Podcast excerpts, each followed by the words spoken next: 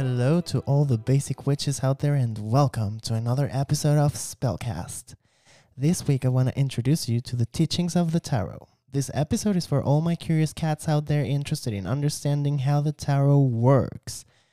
And so today, I want to talk to you about the fundamentals of tarot.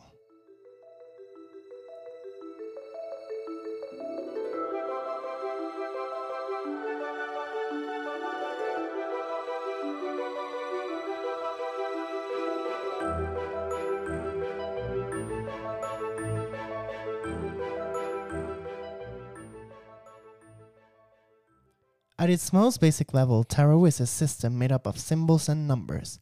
The symbols in the tarot are universal, and this means pretty much anyone can relate to them at any given moment in life. This is why I always say to people that more than an oracle or a tool to see the future, the tarot is a perfectly designed tool. It is a most exact reflection of the human experience. Here's a brief breakdown of the tarot by the numbers. A standard tarot deck is typically made up of 78 cards that fall into one of two categories major arcana and minor arcana. Major arcana cards, otherwise known as trump cards, include 21 numbered cards and one unnumbered card, the Fool, which is actually assigned the value of zero. These are the cards that represent big archetypal themes and major life lessons or events. Minor arcana cards, on the other hand, concern themselves with the day to day matters of life.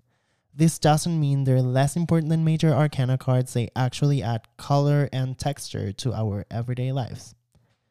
Minor arcana cards, also known as pip cards, are divided into four suits, like typical playing cards. These suits are wands, cups, swords, and pentacles. Each suit is made up of 10 numbered cards that range from ace to 10, and four court cards a page, a knight, a queen, and a king.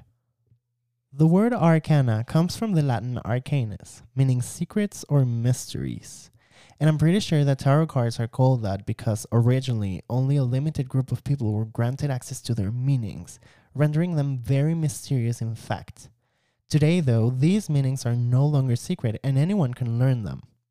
Which takes me to my next point anyone can read the tarot. You don't need to be a witch of any sort, and there are many different types of tarot readers.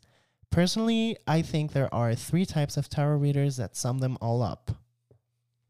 Psychic tarot readers are perhaps the most represented tarot readers in the media. They are gifted people who have the ability to see the past, present, and future with remarkable accuracy and don't need a tarot deck to do so, but choose to use one as a tool to show others what they can see. We also have intuitive tarot readers who have an uncanny ability to pinpoint the truth from somewhere hardly rational.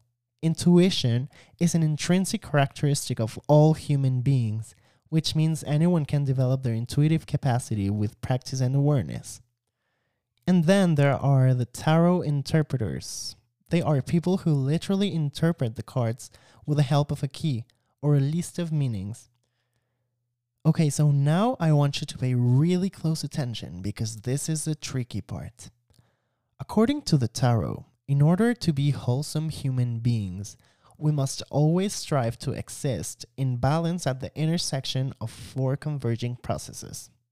These processes are energy, emotion, reason, and matter. Energy is opposite to matter, as emotion is opposite to reason. And in between these cardinal points, we exist.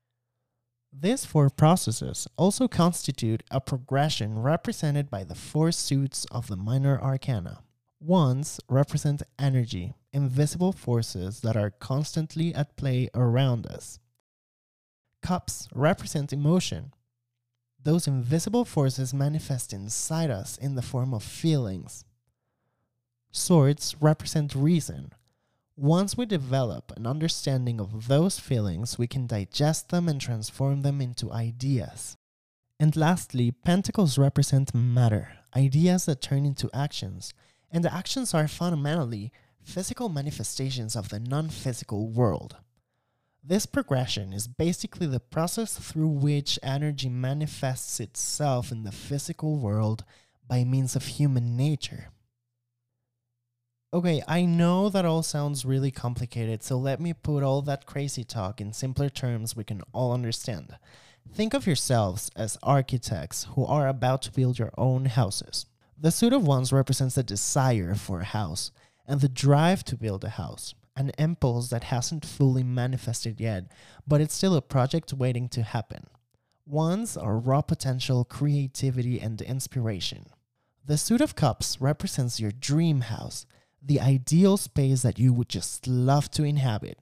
Cups are emotions, perceptions, and intuitions.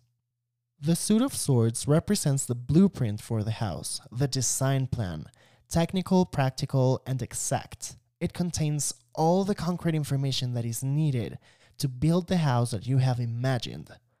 Swords are ideas, logic, and reason.